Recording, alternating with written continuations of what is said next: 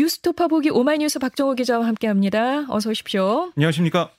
오늘 새벽에 국민의힘 당 중앙윤리위원회가 성상납 증거 인멸 교사 의혹을 받고 있는 이준석 대표에게 당원권 6개월이라는 중징계를 결정했어요. 네, 어, 정말 이 마라톤 회의가 벌어졌습니다. 어제 오후 7시부터 오늘 새벽 2시 45분까지 한 8시간에 걸친 심야 마라톤 회의에서 아, 이 국민의힘 윤리위 이준석 대표에게 당원권 정지 6개월이란 중징계를 내렸는데요. 이게 이제 지난 4월 21일 윤리 징계 절차 개시가 결정된 지 78일 만이고요. 특히 어제는 이준석 대표가 직접 나와서 소명을 했습니다. 이 소명을 듣고 내부 논의를 거친 끝에 이런 징계 결정을 내렸습니다. 어제 이양희 윤리위원장 이 징계 결정 사유에 대해 뭐라고 했냐면 이준석 대표는 이 윤리 규칙 4조 1항에 따라서 당원으로서 예의를 지키고 자리에 맞게 행동하여야 하며 당의 명예를 실추시키거나 국민 정서와 동떨어진 언행을 해선 안 된다는 것 여기에 근거했다라고 밝혔습니다. 아 그러면서 그러니까 이 대표가 김철근 당 대표 정무실장이 지난 1월 대전에서 장모 씨를 만나 아, 성상납과 관련한 사실 확인서를 작성받고 7억 원 상당 투자 유치 약속 증서를 작성해 준 사실에 대해 알지 못했다라고 소명을 했지만 윤리가 종합적으로 고려했을 때 이런 소명을 믿기 어렵다라는 판단을 했다고 강조를 했습니다. 네. 아, 다만 아, 이양희 위원장은 이 징계심의 대상이 아닌 성상납 의혹에 대해서는 판단하지 않았다라고 했어요.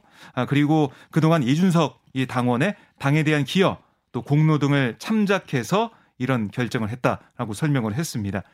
아울러 이 어제 이제 이 대표의 핵심 측근으로 증거인멸 의혹에 연루된 김철근 실장에 대해서는 당원권 정지 2년이라는 고강도 징계 결정을 했는데요. 아, 이런 상황을 쭉 보면 이준석 대표가 김철근 실장을 통해서 성상납 의혹 사건 관련 증거 인멸에 나섰다는 의혹 이걸 윤리위가 아, 사실상 인정한 것으로 보입니다. 네. 그러니까 어제 계속해서 어, 이준석 대표 모습을 좀 보면 이 소명도 한 2시간 50분 정도 진행이 됐거든요. 어제 9시 넘어서 들어가서 자정 넘긴 시간에 나와서 성실하게 소명을 했다. 아, 정확하게 소명했다. 이렇게 얘기를 했어요. 네. 그리고 뭐 성접대에 대해 해명했냐 이런 질문에는 답변을 피한 채 국회를 떠나는 모습을 보였는데요. 윤석 대표와 아, 예, 윤리 뭐 해, 아, 소명과 해명과 하지만 거기에 대한 판단 이렇게 이어지면서 어, 어쨌든 윤리 결정으로 이 사안 좀 일단락되는 분위기로 볼 수가 있겠습니다. 네, 그래서 오늘 새벽까지 이렇게 회의가 길게 이어졌더라고요. 그렇습니다. 아, 그럼 이번 중징계로 이준석 대표의 거취는 어떻게 되고 어떤 행보를 보이게 될까요? 네, 우선은 이 국민의힘 당원 당규에 따르면 이 대표가 윤리 징계 결정에 불복할 경우에는 징계 의결 통지를 받은 날부터 10일 이내에 윤리에 이의 신청을 할 수가 있어요. 아, 그래서 이 대표에 대한 징계는 빠르면 18일 최종 확정될 전망입니다. 아, 다만 이 대표가 이의 신청을 하더라도 윤리가 뭐 지금 얘기한 입장을 좀 보면 뭐 이유 없음으로 기각할 가능성이 높다라고 볼 수가 있겠고요. 또 당규에는 당 대표가 특별한 사유가 있는 때 최고위원회 의결을 거쳐 윤리 징계 처분을 취소할 수 있다 이런 조항도 있어요. 하지만 이거 뭐 재척 사유가 사실은 있는 거죠. 당 대표 본인에 관련된 것이기 때문에 이거 역시 쉽지 않아 보인다. 라고 볼 수가 있겠습니다. 아, 이렇게 이 대표에게 중징계가 내려져서 사실상 이 당대표가 뭐 없는 상태, 거리 상태가 됐거든요. 그래서 당원에 따라 권성동 원내대표가 당대표 권한 대행을 맡게, 맡게 될 것으로 보입니다. 아, 지금 뭐 이 대표 입장에서는 뭐 이게 아, 징계 나오기 전부터 계속해서 나왔던 게 징계 수용할 수 없다는 입장을 내놓을 거다. 또 당대표 쪽에서 물러나지 않겠다는 얘기를 계속 했거든요. 아, 윤리 재심 청구도 할 것 같고 또 징계 효력 정지 가처분 신청 같은 법적인 대응도 나설 것으로 예상이 되, 됩니다. 어쨌든 이렇게 윤리 판단이 나왔기 때문에 이 대표는 여론전 같은 걸 통해서 반격을 시도할 걸로 전망이 되지만 이런 결정으로 리더십과 도덕성에 치명타를 입게 됐습니다. 아, 이렇게 당대표가 이제 없는 상황에서 권성동 원내대표가 권한대행을 맡지만 이 대표가 만약에 당대표에서 물러나게 된다면 당대표를 다시 뽑아야 되거든요. 그러니까 조기 전대 아니면 비대위 체제 여러 가지 얘기가 나오고 있는데요. 당내에서는 벌써부터 중진 의원들을 중심으로 어, 종기 전당대회를 준비하고 있다.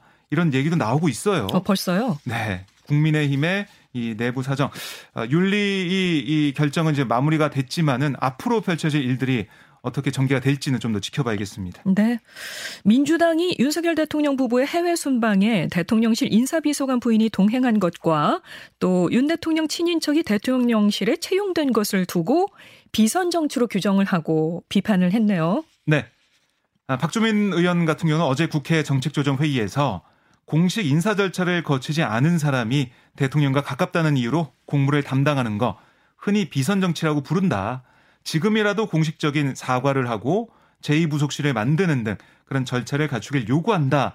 라고 대통령 어, 실을 향해서 또 윤 대통령을 향해서 얘기를 하고 있고요. 고민정 의원도 대한민국이 오로지 대통령의 이 사적 인연으로 채워지고 있다.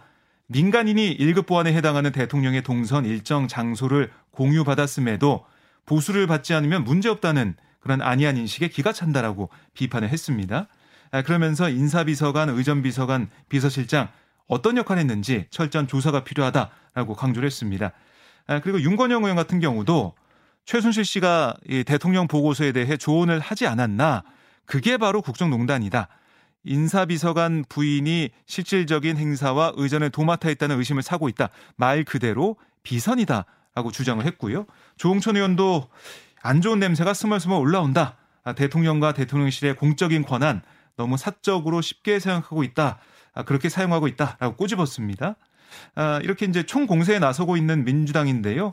오늘 이 당 원내대표단이 예, 오전에 용산 대통령 집무실 정문 앞을 찾아서 비선 농단과 대통령실 사유와 규탄 기자회견 열기로 하는 등 공세 수위를 높일 예정입니다. 이에 대해서 대통령실에서는 법적으로 또 제조적으로 아무런 문제가 없다, 아무런 하자가 없다 이렇게 네. 반박을 하고 있죠.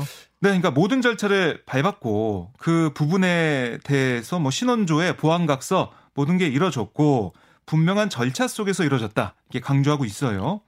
아, 그리고 이 인사비서관 부인 신모 씨와 신 씨의 어머니가 지난해 이제 대선 예비 후보 신분이던 윤 대통령에게 각각 천만 원씩, 그러니까 총 2천만 원의 정치 후원금을 낸 게 이번 스페인 순방 동행에 영향이 있었느냐 이런 질문에는 대통령실에서 거꾸로 여쭙는다. 천만 원씩 후원금을 지불한 게 순방에 영향이 있다고 생각하십니까? 어, 그 질문으로 답을 대신하겠다. 어, 이런 입장을 내놨어요. 그래요? 네. 그래서 반문하는 모습 보였고요. 그리고 이제 제2부속실 만들 거냐 안 만들 거냐 그건 계속 나오는 얘기인데요. 여기에 대해서도 만들 계획이 없다. 입장을 재확인했어요.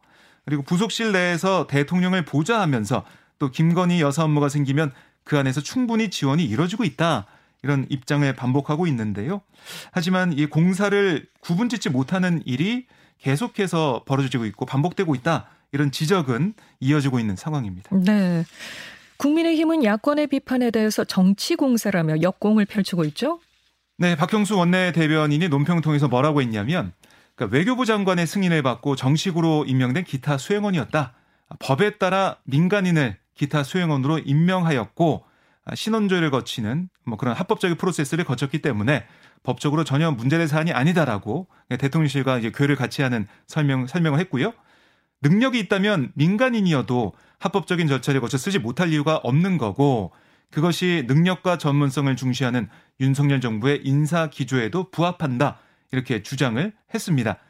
아, 또 이 최순실 씨처럼 대통령 연설문을 첨삭한 적도 기업으로부터 뇌물을 받은 적도 행정관들로부터 국정에 대해 보고를 받은 적도 없다라고 강조했고요. 민주당을 향해서 꼬투리 잡기, 침소봉대 그만두고 경제위기 대처와 민생을 살리기 위한 원구성에 협력하기 바란다.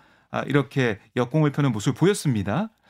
아, 근데 사실 이제 지금까지 드러난 걸로 보면 신 씨가 스페인 마드리드의 답사단과 또 선발대로 가서 1급 보안 사항이 포함된 대통령 부부의 현지 일정, 숙소 동선 점검한 걸로 전해지고 있는데 국회가 열리게 되면 신 씨의 역할과 또 지출 경비 세부 내역들 또 일정이 또 어떻게 진행됐는지 이거 좀 살펴보고 판단해야 된다.